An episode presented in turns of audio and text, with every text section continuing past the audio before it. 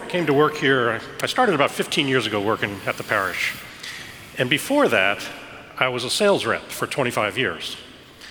And one of the, sorry, one of the companies that I worked for was very, a very cutthroat industry. It was not only in the marketplace, hold on a second here. There we go. Not only in the marketplace was it cutthroat, but in, within the corporation, it was very cutthroat. We had a lot of sales reps there, and everybody was always trying to climb that corporate ladder or get that bonus or get that raise. Now, we were all friends, but for some of the people, the friendship stopped at a certain point.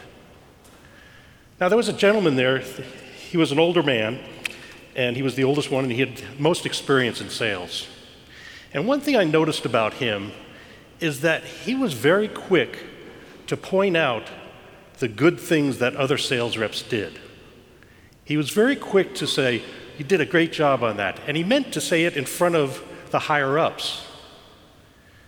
And I remember seeing that and going, Wow, that's, that's pretty amazing. So he and I went to lunch one day, and I asked him, I said, Dave, I said, you're the best salesman here. Why are you not giving yourself credit? Why do you always give the credit to somebody else? And he said, Bill, I see my retirement right around the corner. He said, I'm the oldest one here. They're not going to give me a promotion. He said, but if I can help one of the younger salesmen make it through, he says, I'm happy to do that. And I thought about that, and I thought, that not only changed my approach as a salesman, but it changed me as a person. Because I said, I want to be more like that. In today's gospel and last week's gospel also, we're introduced in a way to John the Baptist. And we look at John the Baptist and we could say he's kind of a bit of a character. He's different than the other people. He dresses differently, he eats strange things, he lives in the desert. But yet, somehow, people are attracted to him. It said, all of Judea and Jerusalem came out to him to hear him and to be baptized by him. So John had something special. We can only believe that John had the gift of preaching or evangelization. And that's what people were attracted to. So much so that he actually had people that would follow his, he had disciples. He discouraged that. He didn't want them to follow him because his goal, his mission here on earth, was to point everyone towards Jesus Christ. So John understood his talent. He understood the gift that God had given him. And he used it for one single purpose to make sure everyone was prepared and look for, looking for Jesus Christ. It's pretty powerful.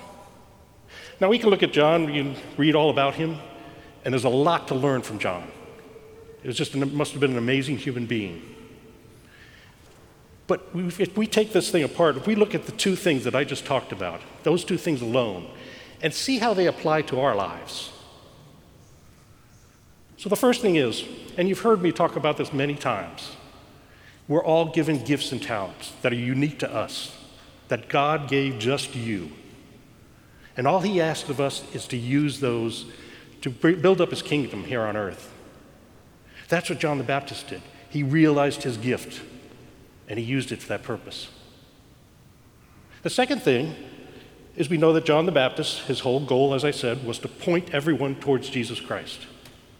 So we have to ask ourselves is everything I do and everything I say, does it point people toward Jesus Christ? Sadly, I have to answer no for myself, but I'm a work in progress. I think one of the greatest compliments that we as Christians can receive, and we may not even know it at the time, is when somebody can look at you and say, Wow, that's a person of faith. I can see Jesus in that person. What an incredible compliment that would be. I'd like to leave you with a quote, and I don't know, I can't tell you who wrote this, I apologize.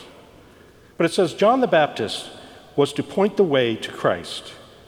He was just the voice, not the Messiah. So everybody's calling has dignity to it.